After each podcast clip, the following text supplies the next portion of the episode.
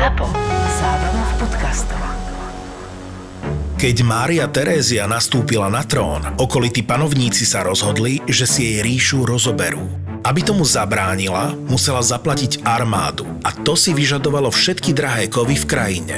Keď potom chcela raziť nové mince, musela sa zaobísť bez zlata a striebra a tak sa zrodili grešle, mince vyrobené z medi. Takýmto peniazom, ktoré nemajú hmotnú hodnotu, sa hovorí kreditné. Latinské slovo credere možno preložiť ako veriť, čo naznačovalo, že ľuďom neostávalo naozaj nič iné, len dôverovať svojej panovníčke, že si za grešle niečo kúpia. Nakoniec sa kreditné peniaze uchytili a dnes ich používa celý svet. Vyberme sa teraz do čias Márie Terézie. V novej epizóde podcastu Tak bolo, ale vy pokojne aj v e-shope Českej mincovne, kde nájdete striebornú repliku Grešle, ktorej vzhľad zodpovedá historickej predlohe. Kompletný sedemdielný cyklus replík historických mincí si potom môžete uložiť do zberateľského boxu. Link do e-shopu Česká mincovňa SK sme vám dali do popisu tejto epizódy, ktorou vás budú sprevádzať ako obvykle Kristýna Paholík-Hamárová a historik Juraj Jeleň.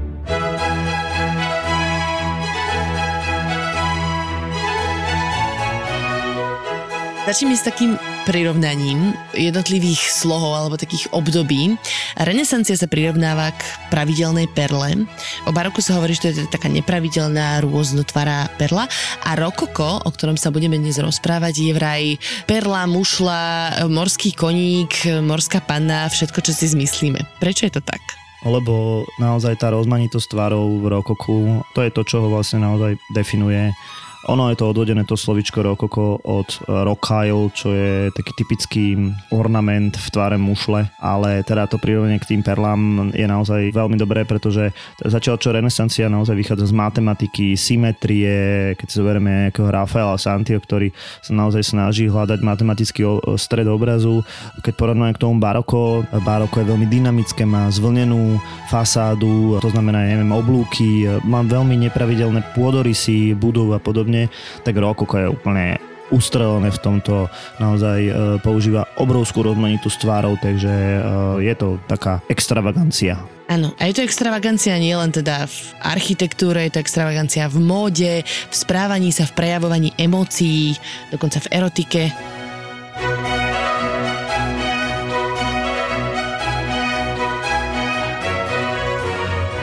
Tak zasadme si čas a priestor, pretože je zaujímavé, že rokoko nie je úplne rozšírené po celej Európe. Nie, nie je. V niektorých častiach Európy, najmä teda v Strednej Európe, sa považuje rokoko za neskorý barok ale naopak, dajme tomu vo Francúzsku a v Svetej ríši rímske, čiže v Nemecku, povedzme v Taliansku, e, rokoko tvorí v podstate samostatný štýl a tak ako si povedal, nie len teda umelecký štýl, ale môžeme kľudne povedať, že aj životný štýl. Naopak takého Anglicka sa prakticky rokoko vôbec nedotkne, pretože tu bola tá, povedzme, že občianská spoločnosť už v 18. storočí vyvinutá. Ešte aby sme to zaradili časovo, tak sme niekedy medzi rokmi 1720 a povedzme 80 80. rokmi 18. storočia, čiže e, je to takých 50-60 rokov o 18. storočí. Áno, a potom to všetko zmení Napoleon. On to všetko zmení Napoleon, príde klasicizmus, ktorý bude naopak teda na rozdiel od baroka a rokoka predstavovať skôr antické ideály, takú čistotu mm-hmm. línií a antické stĺpy a podobne. Áno, no, no tak e, ešte poďme sa utrhnúť teda v rámci rokoka. Ja len dodám, že budeme sa dnes rozprávať iba o takej vyššej vrstve. Ono vlastne to rokoko sa úplne netýkalo asi nejakých dedinských ľudí alebo nejakého nižšieho obyvateľstva. Nie, klasické obyvateľstvo zostáva stále v podstate na úrovni nejakého 10. 11. storočia, myslím ekonomicky, hej. Naozaj na, na vidieku sa v 18. storočí veľa nezmenilo. V podstate žilo sa možno ešte horšie ako dajme tomu v čase renesancie, pretože daňové zaťaženie bolo obrovské, z niečoho ten dvor kráľovský, z niečoho tá šlachta musela žiť. Naopak, šlachta má stále obrovské výsady, považujú sa ako keby boli nadradená rasa. Naozaj e, to sa prejavuje vo všetkom.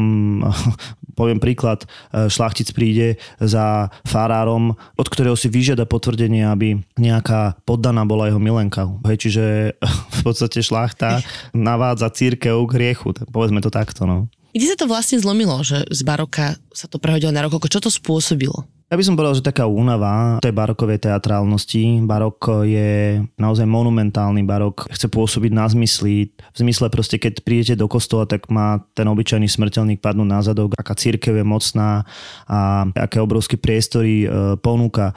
Môžeme to aplikovať na kráľový slnko, na kráľový Ludovitovi 14. On bol, ten jeho život naozaj dlhý, bol pred očami verejnosti, bol pod očami verejnosti. Na jeho dvore vo Versailles v podstate žili tisíce ľudí, ktorí ho neustále pozorovali pozorovali aj pri obyčajných činnostiach, pri intimných činnostiach môžeme povedať, že toho unavovalo. Nielen jeho, ale vôbec celý dvor to unavovalo a na Margo toho vzniklo Rokoko ako niečo intimné, ako niečo, čo chce zachovať nejaké súkromie, takže aj tie napríklad paláce, ale o tom ešte budeme rozprávať, budú menšie a teda je tam tá dôležitá časť intimity. No ale je to také paradoxné, pretože dobre, na jednej strane to bolo intimné, ľudia sa chceli podľa mňa skôr akože uzatvárať do nejakých menších komunít, nechceli všetko robiť tak strašne verejne.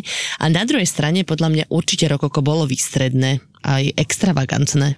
Bolo, bolo samozrejme najmä v spoločenskom správaní a v tom ja by som to normálne nazval, že celý život alebo celé to vystupovanie na verejnosti bolo ochotnícke divadlo.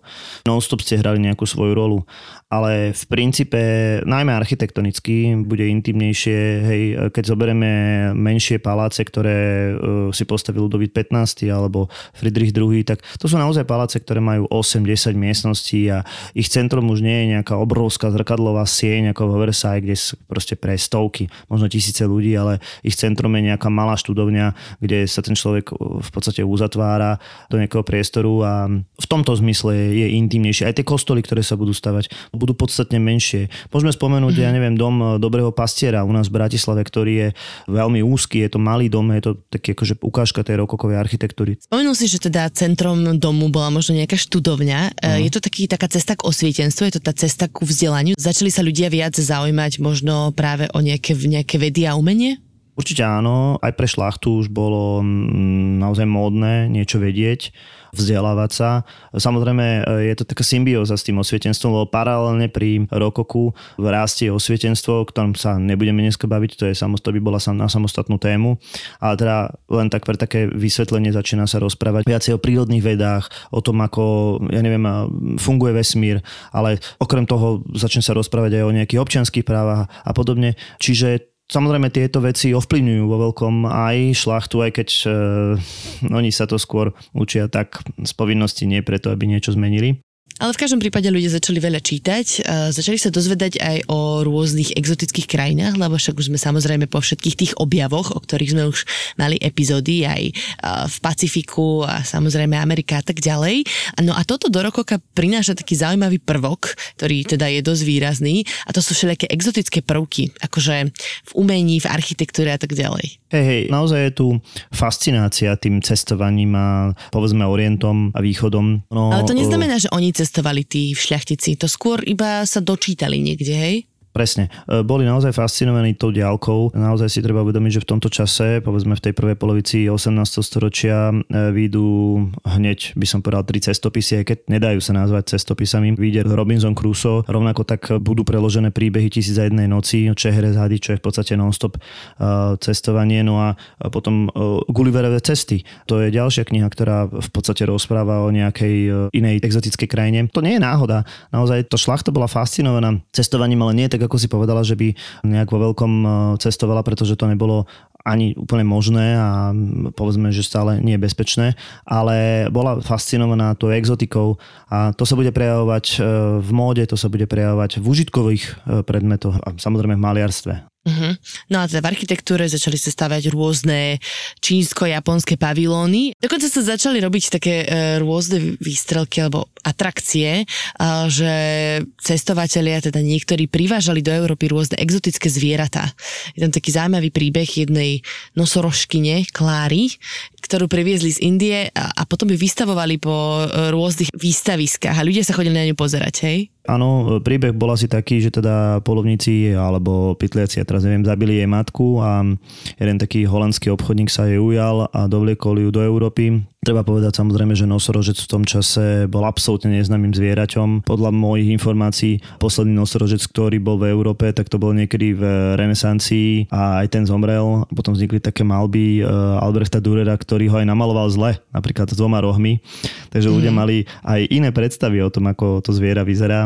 A teda naozaj z absolútne nepoznaného zvieraťa sa stala totálna legenda, lebo Klára precestovala a samozrejme už ako dospela polku Európy a ľudia sa chodevali na ňu pozerať samozrejme samozrejme objavovala sa na obrazoch, no a teda objavila sa aj na rôznych dekoračných predmetoch.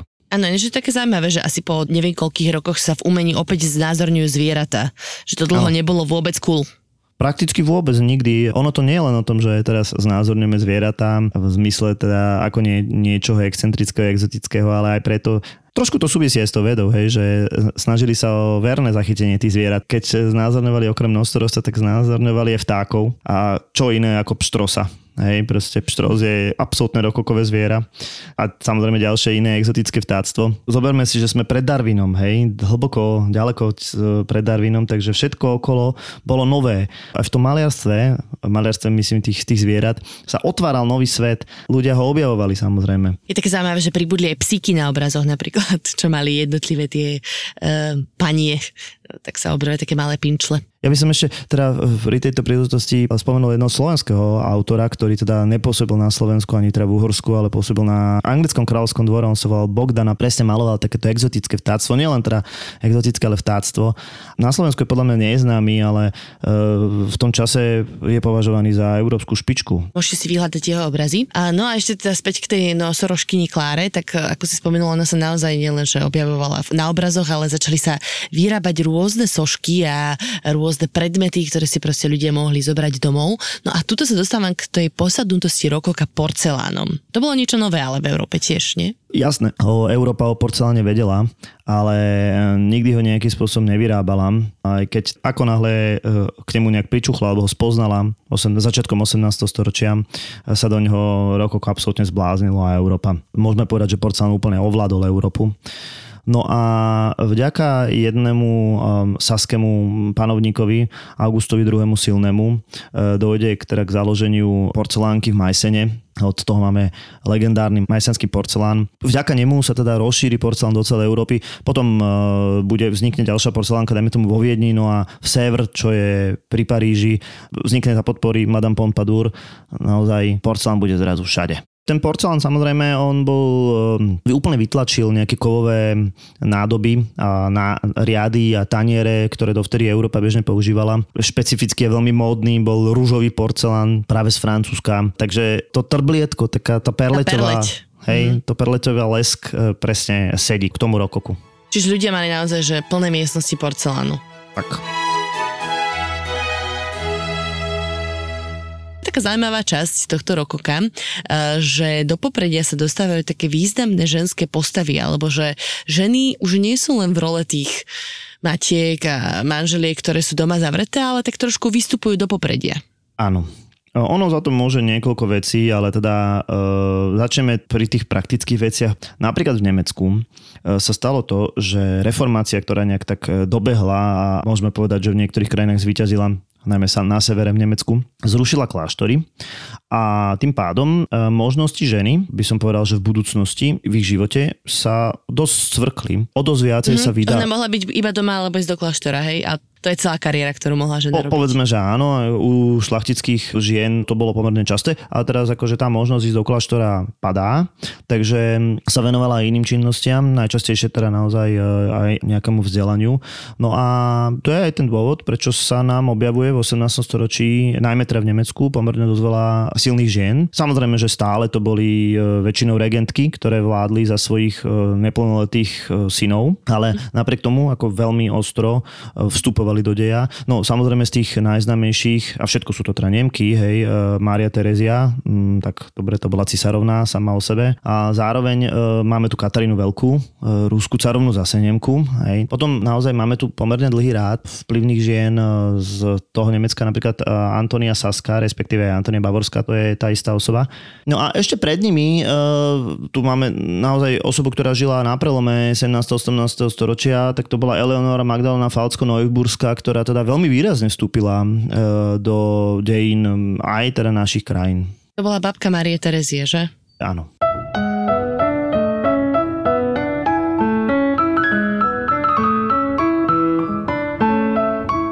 20. október 1690, denník brata Nikodéma, piaristického mnícha. Je to skoro ako by im patrila celá Európa. 5 sestier, 5 kráľovien. V rozprávke by možno boli 3, alebo by ich bolo až 7, ale aj petica mi znie rozprávkovo. Nepatrí sa však mne, svetému mužovi v službe nášmu pánovi na rozprávky myslieť. Chcem si však z veľkej vďaky zapísať všetko, čo viem o živote šlachetnej orodovnice za náš rád a jeho štedrej podporovateľky. Nuž, medzi piatimi sestrami, o ktorých hovorím, by sme našli kráľovné Poľska, Španielska, Portugalska, Parmy a napokon tú najstaršiu, ktorej príbeh je zároveň najzaujímavejší. Eleonóru Magdalénu Falcko-Neuburskú, cisárovnu Svetej ríše rímskej národa nemeckého, kráľovnú Českú, Uhorskú, Chorvátsku a Rakúsku vojvodkyňu.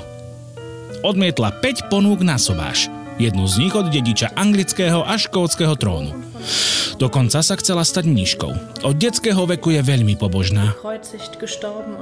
Podporuje viaceré rehole, medzi nimi rád bosých karmelitánok, ale aj nás – Denne navštevuje chorých a chudobných dokonca požiadala, aby sa k nej správali ako k jednej z nich a nie ako k šľachtičnej vznešeného pôvodu. Verí vraj, že všetci ľudia sú Bohu rovnako drahí. Nech ju za túto prozreteľnosť pán odmení svojou láskou na jej ceste. Jej najväčšou vášňou je preklad náboženských textov. Nie sa čo diviť, má na to všetky predpoklady. Plynule hovorí latinsky, nemecky, francúzsky a taliansky. Grazie. Počul som však, že jej viera v nášho pána priniesla nemálo fyzického utrpenia. Nemal by som vôbec uvažovať o týchto častiach ženského tela. Navyše tela cisárovnej, ale používa vraj náramky s hrotmi na vnútornej strane stehna, ktoré jej neustále spôsobujú bolesť na pripomenutie utrpenia nášho pána. Keď bola Eleonóra mladou princeznou, musela ísť na operné predstavenie. Do lóže si so sebou vzala modlitebnú knižku, aby ju rozptýlila od hry, ktorú považovala za niečo, čo ju odvracia od viery. Jej veličenstvo cisárovná má vynikajúce vzdelanie. Orientuje sa vo financiách, literatúre, teológii, obľubuje poľovníctvo. Keď sa mala vydať za Leopolda I., ktorý je od nej o 15 rokov starší, nebolo jej to spočiatku po vôli. Chcela sa stať sestrou, v ktorom si zo svojich obľúbených rádov. Rodičia ale nepopustili a snažili sa vyhovieť cisárovi, ktorý hľadal ženu, ktorá mu dá konečne dediča. Ani jedna z dvoch jeho predošlých manželiek to naplniť nedokázali. Eleonora trucovala, až kým sa s Leopoldom prvýkrát nestretli. Urobili na seba vzájomne dobrý dojem, ktorý neskôr prerástol do lásky. A hoci sú to svetské márnivosti, nedá mi nespomenúť, že zásnubným darom pre mladú cisárovnú bol 31 karátový diamant Wittelsbach mimoriadnej krásy. Kto by si to bol pomyslel, že medzi nimi bude toľko dôvery a porozumenia? Jej veličenstvo manželovi číta a prekladá zahraničné depeše. On vďaka jej sestrám nadobudol vojenskú i politickú podporu v Európe a želám veru cisárskému páru veľa božieho požehnania. Už na svojej ceste museli unikať pred morom i pred tureckou hrozbou, ale zatiaľ všetko prekonali. V tom nech ich naďalej pán i panna Mária ochraňujú. Mene Otca i Syna i Ducha Svetého. Amen. Toto Eleonora nesúhlasila s milenkou svojho syna Karola. A, tak to je taká zaujímavá časť rokoka. A to, že v tomto čase uh, boli milenky nejakých panovníkov úplne bežné a dokonca až akože potrebné, lebo bez toho ten panovník nebol považovaný za dostatočne silného tá nevera alebo mať oficiálnu milenku e, bolo úplne bežné nielen pre panovníka, ale aj pre obyčajných e, šlachticov e, v Rokoku. Tak ako som povedal predtým, život v Rokoku bolo jedno ochotnícke divadlo a to sa týkalo najmä teda otázok lásky alebo vzťahov naozaj to bol proste jeden veľký scenár, kde žena mala svoju rolu, muž mal svoju rolu, k tomu sa ešte dostaneme. A teda určite takou najznámejšou milenkou tohto obdobia bola Madame de Pompadour. Áno, svojim vlastným menom e, Jean Antoinette. Vyslovene taká ikona rokoka, akože keď sa hovorí o rokoku, tak myslím, že každý si predstaví Madame Pompadour. Bola to teda najznamejšia milenka Ľudovita 15. a to je oficiálna milenka Ľudovita 15. Ten vzťah vydržal pomerne dlho, aj keď po tej sexuálnej stránke to bolo možno 5 rokov, ale Madame de Pompadour mala obrovský vplyv na panovníka. Bolo to až 19 rokov, čo ho nejakým spôsobom ovplyvňovala.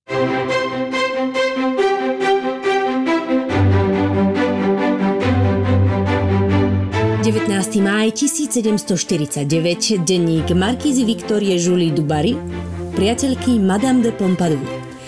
Už dlho som sa chystala spísať príbeh doterajšieho života mojej milej priateľky Jeanne, ktorej dnes už nikto nepovie inak ako Madame de Pompadour. Nepochybne patrí medzi najoslnivejšie osobnosti svojej doby. Od útleho veku iskrí nie len krásou, ale aj vtipom, umom a bystrosťou po všetkých stránkach. Ako jej blízka priateľka, vnímam jej cestu aj z uhla, ktorý zostáva skrytý lesku dvorského diania. A najmä ten si chcem teraz zaznamenať. Jean sa narodila v Paríži 29. decembra 1721. Otca nepozná. Podľa úradných dokumentov je ním parížský mešťan François Poisson, ktorý pochádza z chudobnej rodiny, ale stal sa z neho zdatný obchodník, zásobovateľ francúzskej armády. Jej matka, Louisa Medlin Lamotte, sa však netajila dôverným priateľstvom s finančníkom Charlesom François Paul Lenormand de Tourmé, ktorý sa neskôr stal poručníkom malej Jeanne, keď musel manžel jej matky utiecť z Francúzska. Od 5 do 9 rokov bola na štúdiách mimo domova, odkiaľ sa vrátila s podlomeným zdravím. Matka ju vzala k veštici, aby zistila, či sa dcéra vylieči a aký osud ju v živote čaká. Neverila by si Viktória, ale tá veštica sa na mňa dlho zadívala, až som mala pocit, že mi hladí až do žalúdka. A potom povedala, že mi priazeň prejaví samotný francúzsky kráľ. Rozprávala mi so smiechom Žán po jednom z prvých stretnutí s jeho veličenstvom Ľudovítom 15. Keď som sa stretla s Žán prvýkrát, bola už dospievajúcou dievčinou. Očarila ma svojou eleganciou a duchaplnosťou. Často sme spolu trávili dlhé hodiny, pričom sme hovorili o literatúre, umení, módnych trendoch a samozrejme aj o klebetách a dianí v spoločnosti. Ducha prítomná, vzdelaná a krásna mladá dáma vďaka svojmu poručníkovi vstúpila do popredných parížských salónov, kde sa stretávala s najvplyvnejšími osobnosťami kultúry a umenia. Ale v očiach aristokratov aj tak zostávala len meštiačkou, pretože jej chýbal manžel, šľachtic. De Tourném ju preto vydal za svojho synovca, Charlesa Guillauma de Etiole, vďaka čomu sa stala príslušníčkou nižšej šľachty. Nikdy ho neopustím, Viktória, iba ak pre samotného kráľa. Hovorí veľa žartovne, vtedy ešte netušiac, že presne to bude jej osudom. Žán viedla bohatý spoločenský život – Žila v Etiol aj v Paríži, navštevovala divadlá, chodila na plesia večierky. Na jej slávnosti chodievali Voltaire či Maupassant. Vo vidieckom sídle vybudovala vlastný salón a divadlo, v ktorom často aj sama účinkovala. Do lesov nedaleko vidieckého pánstva v Etiol chodieval na lov kráľ Ludovít 15. A potom pozýval šľachtu z blízkeho okolia na krátke stretnutia. Už vtedy ho zrejme zaujala. Osudovým stretnutím ale bola až svadba kráľovho syna, kedy sa Žán s veličenstvom spoznali bližšie. Keď mi o tom stretnutí hovorila, oči jej žiarili vzrušením a vášňou. Kráľ bol okúzlený jej krásou, ale ešte viac ho fascinovala jej inteligencia a duchaplnosť. Netrvalo dlho a v kráľovskom paláci vo Versailles jej bola pridelená súkromná komnata. A od tej bol už iba krok do kráľovej postele – Rozplývala sa láskou k Ľudovítovi. Chodila ako vymenená a neustále sa smiala. Na francúzskom dvore však nikto nemôže byť šťastný bez toho, aby za to zaplatil vysokú cenu. Každá žena, ktorá sa má stať súčasťou kráľovského dvora, musí najskôr podstúpiť formálnu procedúru a stať sa dvornou dámou kráľovnej alebo niektorej z princezien. Podmienkou je príslušnosť k vyššej šlachte – Kráľ kúpil uvoľnený titul a meno de Pompadour a od princa de Conti odkúpil aj zámok Pompadour. Všetko potom daroval svojej novej milenke a Jean teda už nič nestálo v ceste. 14. septembra 1745 Jean-Antoine Markizu de Pompadour oficiálne predstavili na kráľovskom dvore. Voilà. Vous êtes ici chez vous. Kráľovná Mária Leščínská ju prijala na podiv veľmi vľúdne, ale počas ceremoniálu jej kráľov syn Ľudovít vyplazil jazyk, aby dal najavo svoj odpor k milenke. Musel sa jej za to samozrejme ospravedlniť, čo bolo pre hrdého dediča veľmi potupné. No nielen on bol pobúrený. Markíza vyvolala v celom Francúzsku obrovský ohlas. Šľachta bola jej osobou pohoršená a urazená a aj obyčajný ľud dráždila meštiacka milenka. Jediní, kto boli novou favoritkou nadšení, boli umelci, spisovatelia, básnici a vedci. Konečne sa totižto kráľovou dôverníčkou stala bystrá žena, ktorá podporovala ich rady. Markíza de Pompadour odvtedy žije vo veľkom byte na druhom poschodí paláca Versailles, blízko mojich osobných komnát. Naďalej sa venuje svojim obľúbeným činnostiam. Spevu, pri ktorom ju často sprevádzam hrou na hudobné nástroje, tancu, herectvu a čítaniu. Často spolu navštevujeme divadlá a salóny. Vzdeláva sa tiež v oblasti politiky. Nezabudla som, odkiaľ som prišla, Viktória. Hovorieva mi niekedy vážne, keď vysvetľuje, ktoré si rozhodnutie, ku ktorému chce kráľa doviesť. Má totiž na kráľa nebývalý vplyv, a to aj vo veciach politických. Jeho rodina ju samozrejme nenávidí. Považujú ju za meštiačku a cudzoložnicu. Žán má veľkú moc, ale žiaľ chatrné zdravie. Aj teraz ju trápia akési ženské problémy. Zdôverila sa mi, že to už medzi ňou a ľudovítom nie je také ako kedysi. Čoskoro ju pôjdem navštíviť a zistiť, ako sa má. Verím, že sa čoskoro dá všetko do poriadku. No a ona určovala aj také módne trendy, a čo sa týka obliekania aj Hej. účesov. Hej, áno, my kebyže teda spojíme, ja neviem, pohár na šampanské a Elvisovú frizúru a rúžovú farbu, tak naozaj to všetko pochádza od Madame Pompadour. Také tie misky, do ktorých sa leje šampanské, mali vzniknúť podľa tvárov a veľkosti prs um, samotnej Madame Pompadour. No, dobre. Druhá vec uh, je Pompadour uh, účes, ktorý je teda taký na, načesaný dozadu. A mm, tretia vec je naozaj e, tá rúžová farba, ktorá dodnes nesie jej meno. E, Súviselo to s obľubou rúžovej a samozrejme aj taká tá podpora z jej strany e, pri výrobe tej keramiky. No a potom samozrejme máme ešte pompadúrku, nie? To je kabelka, Kabelka. pokiaľ viem. Áno. Mhm. No dostávame sa tak k tej móde. A bolo zaujímavé, že aj vo vzťahu obliekania mužov naozaj bola vtedy módna taká zženštilosť. Presne, preto hovoríme o tzv. ginokracii, aj keď to je vláda žien, hej. Z hodou okolností boli pri moci aj ženy, ale naozaj je to taký ústup od toho mužského modelu a vlastne prenikanie nazvime to, že feminizácia módy, feminizácia životného štýlu a feminizácia muža, hej. A, treba povedať, že s tým pribúdajúcim rokokom sa to len prehlbovalo. Muž prestal nosiť parochňu, respektíve parochňa, ktorá bola tu baroková. Keď si predstavíme barokovú parochňu, ktorú nosil Ludovít 14, tak to boli také kučeravé, dlhé. Dlhé lokne.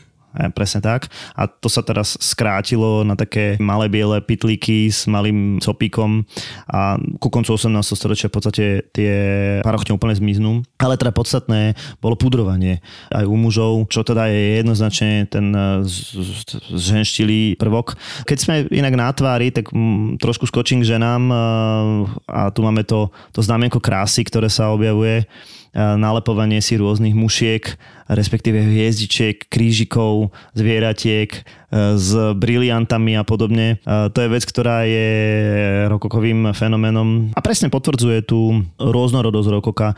E, Tie ženy si to dávali na tvár kvôli tomu, aby, aby nejakým spôsobom rozbili symetriu aby tam bolo niečo rušivé a mala to taká akože kráska, nekráska, hej. Uh-huh. No vidíš, keď si pri tom doplňaní si rôznych e, doplnkov na tvár, tak e, mne sa páčilo, keď si mi spomínal, že si ženy často malovali kruhy pod očami, aby znázornili, že nespali celú noc, pretože boli s milencom. Že aj keď toho milenca nemali, tak si radšej tie kruhy nakreslili, aby to vyzeralo, že teda boli naozaj hore celú noc. Presný príklad tej dekadencie, hej, jasné. No a keď sa rozprávame teda o ženskej móde, tak uh, nosí sa ten korzet, teda je dôležité dôležité mať ten osid riek, hej, čiže eh, šnurovačkami na chrbte. To znamená, že obliekanie samotné trvalo hodiny. Naozaj si trebalo privstať, keď žena potrebovala sa obliecť. No a potom tá krinolina, ak to dobre nazývam, tak to je tá drôtená konštrukcia, ktorá vytvárala pomerne veľký objem tej sukne. No a v rokoku pribudli tie boky, tie... Tie krídla. Presne, e, pribudol VR, ktorý bol takisto dôležitý pri tom koketovaní, hej, že ako ona sa tam tak schovávala, samozrejme nejaký slnečníček. No a zmenili sa samozrejme farby v porovnaní s barokom. Tie šaty boli oveľa pestrofarebnejšie, aj keď teda pre rokoko je dôležité slovičko pastel, pastelové farby. To bude samozrejme aj na obrazoch, ale v zmysle také tej trblietkovej, perleťového trblietka, to som tým chcel povedať. Tie farby sú naozaj zvláštne, ty sa na tom bavila, e, že teda pistacievý kabát nosili muži aj teda túto farbu. No a... A Meruňková. Ja som sa bavila na to iba, že si zo celej škály farieb vybral pistaciovú a meruňkovú. A Merunková je čechizmus, to znamená, že jak sa povie Merunková po slovensku? Marhuľová. Marhul, Marhulová, Marhulová, ok, dobre. Tak nazvime to Lososová, aby si bola spokojná. Oh, wow, okay. Podcast Tak bolo ti exkluzívne prináša Česká mincovňa. Česká mincovňa SK. No a teda v mužskej mode to si ešte nedopovedal, že čo nosili muži oblečené okrem pistaciového kabátu? No, e, tak kabát bol dôležitý, samozrejme e, veľké manžety, krajkované, to bolo dôležité. E, Ďalej také tie nohavice po kolená, no a potom samozrejme pančuchy. Súčasťou teda toho oblečenia bol aj kort, aj keď treba povedať, že to bolo vážne len na okrasu. Lebo, Hračkarsky. Ako áno, presne, presne hračkarsky. No. To je zženštile obliekanie podľa teba? Tak Či... ja myslím, že áno, aj keď e, tam ide hlavne o to, o to púdrovanie a tak ako u mužov aj u žien, ale skôr ide aj o to správanie voči žene a o ten ideál ženy ako takej, hej. Naozaj čo najženskejšie vyzerajúca žena. Ešte keď sme pri tých mužoch, tak bráda a fúzy boli absolútne e, vynechané, to znamená v priebehu 18. storočia museli byť e, muži hladko oholení a dokonca teda nejaké fúzy pod nosom sa považovali za znak nejakého lúpežníka alebo zbojníka. Aj to je tak trošku signál tej feminizácii v móde. No. Účesy boli naozaj veľmi výrazné v rokoku. Snažia sa ich dvihnúť čo najvyššie. Tak, niekedy sa hovorí, že ústa boli v polovičke postavy, to znamená, zoberme si, aké vysoké boli tie účesy. E, tá výška sa dosahovala tým, že teda vlasy sa napomádovali. Z počiatku, začiatkom 18. storočia boli v móde tmavšie vlasy, ale neskôr teda príde do módy to, čo sme povedali, pudrovanie, a teda tým myslím aj pudrovanie vlasov. A teda, ak by sme si to predstavili, tak e, ženy v rokoku si tie vlasy e, vypínali napudrovali, nagelovali teda a napudrovali a to niekedy vytvorilo naozaj pevnú hmotu, ktorá mm-hmm. ostala tak stať niekoľko týždňov. Tak si vieme predstaviť, že e, čo v tej hlave žilo potom. Na to mali také paličky, mm-hmm. ktorými sa škrapkali. Ihlice. No a na vrchol toho účesu sa umiestňovali rôzne rastliny, ja neviem, ovocie, dokonca teda e, nejaký veterný mlyn, celá, celá nejaká inštalácia dediny. No a povedzme v druhej polovici 18 storočia prichádzajú tie pštrosteperia, ktoré mali niekoľko metrov, takže treba si uvedomiť, že to už začalo byť aj dosť nebezpečné. E, keď tá žena išla e, v tých priestoroch, mohol sa ten účes chytiť od nejakej sviece. Od nejakej sviečky. okay. Vidíš, a to im ako držalo akože fyzicky, či mali nejakých e, komorníkov alebo slúžky, ktoré im to pridržiavali? No, dokonca v účesoch boli rôzne drôtené výstuhy a mm, na, na stiahovanie sa používala konská hríva, takže aj, aj na zakrývanie niektorých častí. Takže musím povedať, že pre krčnú chrbticu toto muselo byť veľmi náročné v rokoku u žien. Keď sa bavíme o teda ženštilých mužoch, aj keď nemám rada tento názov, ale ok, keď mali taký akože spôsob oblíkania, tak by som sa rada dostala k jednému zaujímavému panovníkovi a to bol Friedrich Veľký, pruský kráľ, ktorý bol teda jedným z najväčších fanúšikov rokoka a on vraj naozaj mal také správanie aj veľmi akože inklinoval k takému jemnému oblíkaniu sa, jemnému vystupovaniu.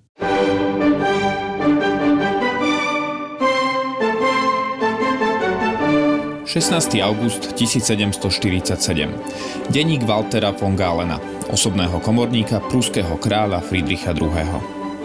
Konečne sme dokončili Sanssouci. Náš nádherný rokokový zámok bude konkurovať samotnému Versailles. Samozrejme, ale s iným účelom. Letné sídlo bude od apríla do oktobra využívať král Friedrich II a ním pozvaná spoločnosť na filozofické diskusie, prechádzky, čítanie a koncerty. Ale pozor, Ženám je vstup zakázaný. Vinohradnícky domček, ako mu král s láskou hovorí, je jeho útočiskom a za oponou trochu aj symbolom zlého vzťahu s nebohým otcom a nešťastným manželstvom s nudnou, tichou a nenápadnou kráľovnou, nech mi je odpustené. Týmito tvrdými nárokmi značne strpčoval život predovšetkým práve malému Friedrichovi, z ktorého chcel vychovať neohrozeného vojaka. Friedrich bol ale pravým opakom svojho hrubého otca. Princ sa zaujímal o umenie, predovšetkým hudbu a literatúru a väčšinu času trávil v spoločnosti svojej kultivovanej a vzdelanej matky Žofie Doroty Hanoverskej. Nepomohlo ani to, že učitelia v mladom Friedrichovi videli inteligentné, nadané a vnímavé dieťa. Vzdelanie a výchova hlavy rodiny nadalej smerovali k tomu, aby sa z následníka trónu stal zdatný vojak. Otec vypracoval pre syna presný denný rozvrh, ktorý musel bezpodmienečne a absolútne presne dodržiavať. Svojim záujmom sa tak princ venoval tajne. Učil sa po latinsky alebo hral na flautu. Sám som mu pomáhal, aby ho otec nepristihol. Nie vždy sa nám to podarilo. A keď král našiel princa hrať, zmlátil ho, prepitujem, ako žito. Mimoriadne zaujímavým zážitkom sa pre mladého Friedricha stala cesta do Drážďan, ktorú absolvoval v prievode svojho otca v roku 1728. Vtedy sa mu odhalil úplne nový svet, pretože saský kurfürst a polský král August II silný stál na čele dvora, na ktorom prevládal luxus, elegancia a radosť zo života. V tomto prostredí sa 16-ročný Friedrich cítil ako ryba vo vode a práve na tejto spomienke, obohatenej modernými rokokovými vplyvmi a osvietenskými myšlienkami postavil svoju vládu. Kým však otec zomrel, stihol syna ešte oženiť s Alžbetou Kristínou Brunšvicko-Bevernskou. Možno by v nej našiel zalúbenie, Kráľovná sa ho po celý čas snažila milovať a správala sa k nemu vľúdne. Friedricha však otec k sobášu prinútil a keď sa pominul, bola to práve manželka, ktorá pred ním ako pripomienka otcovej moci neustále stála. Ani po smrti otca si teda nemohol urobiť povôli. Musel totiž starému kráľovi na smrteľnej posteli slúbiť, že sa nikdy nerozvedie. A tak aspoň nariadil svojej manželke, aby trávila zimy v postupime a letá na zámku v Schönhausene, aby ju nemal na očiach – on zatiaľ trávi svoj čas prevažne na bojových poliach a v Berlíne. No najviac sa teší na milovaný Sansusi. Zámok je veľmi moderný a zda viac ako v interiéroch nabáda k pobytu v úžasných priestranných záhradách. V zasklených nikách na terasách tam rastú figovníky a medzi nimi sa klukatí vinič z Portugalska, Španielska, Italianska. Centrálnemu schodisku so 120 schodmi kraluje fontána. Vzdušné sály sú svetlé a interiéry vyhotovené v nežných farbách. Žiadne ťažkopádne poschodia, vyhlásil král, ktorý bol osobne pri navrhovaní konceptu stavby. A rovnako žiadne okázalé reprezentačné siene na prepichové bankety, maškarné plesy či lovecké slávnosti. Sansusi bude o umení, obrazoch, hudbe. Konečne, konečne si náš král bude môcť dopriať to, čo si zaslúži. Áno, postupíme kúsok od Berlína, teda naozaj leží tento palác, ktorý nie je veľký a presne kopíruje e, ideály Rokoka. Súčasťou toho komplexu sú aj záhrady, kde je takýto e, čínsky a azijský pavilon, ktorý sme spomínali a to je, teda, by som povedal, že až monštruózne, extravagantné dielo. A zároveň teda samotný palác e, je zaujímavý presne tým, čím sme povedali, uh, tou intimitou, tým malým priestorom. Mohli sem vstupovať len muži, nie ženy, takže aj z tohto Aha. hľadiska sa ukazuje, ako to smeroval uh, Friedrich II vo svojich myšlienkach, ako intimne to smeroval. No a teda ty si síce hovoril, že súčasťou domu alebo že centrom domu nebola nejaká obrovská zrkadlová miestnosť, ale zrkadla určite boli v každom takomto zámočku, pretože rokokové obdobie bolo posadnuté zrkadlami. Ľudia sa chceli vidieť. Tak, tak, tak. E, to ne, nebolo to samozrejme len nástených zrkadlách, ale bolo to aj takých, e, dajme tomu, kabelkových alebo príručných zrkadlách. To je to trblietko, to je to, kde sa stále niečo odráža, to svetlo a tá perleť, to je presne to rokokové. Rokoko bolo presne obdobím zrkadla. No predpokladám, že tento zámok sa dá navštíviť, keby ano, ste si chceli ano. dať taký závan rokoka. A na Slovensku kde si môžeš dať takýto závan rokoka, okrem domu dobrého pastiera? Keby ste chceli vidieť e, na Slovensku takýto no, v podstate menší a samozrejme menej významný e, palác, a tak e, je, tak, je to taký letohradok v Markušovciach. On má pomerne teda rokokové prvky, ale rozhodne tá najlepšou stavbou rokoka je práve ten dom u Dobrého pastiera v Bratislave.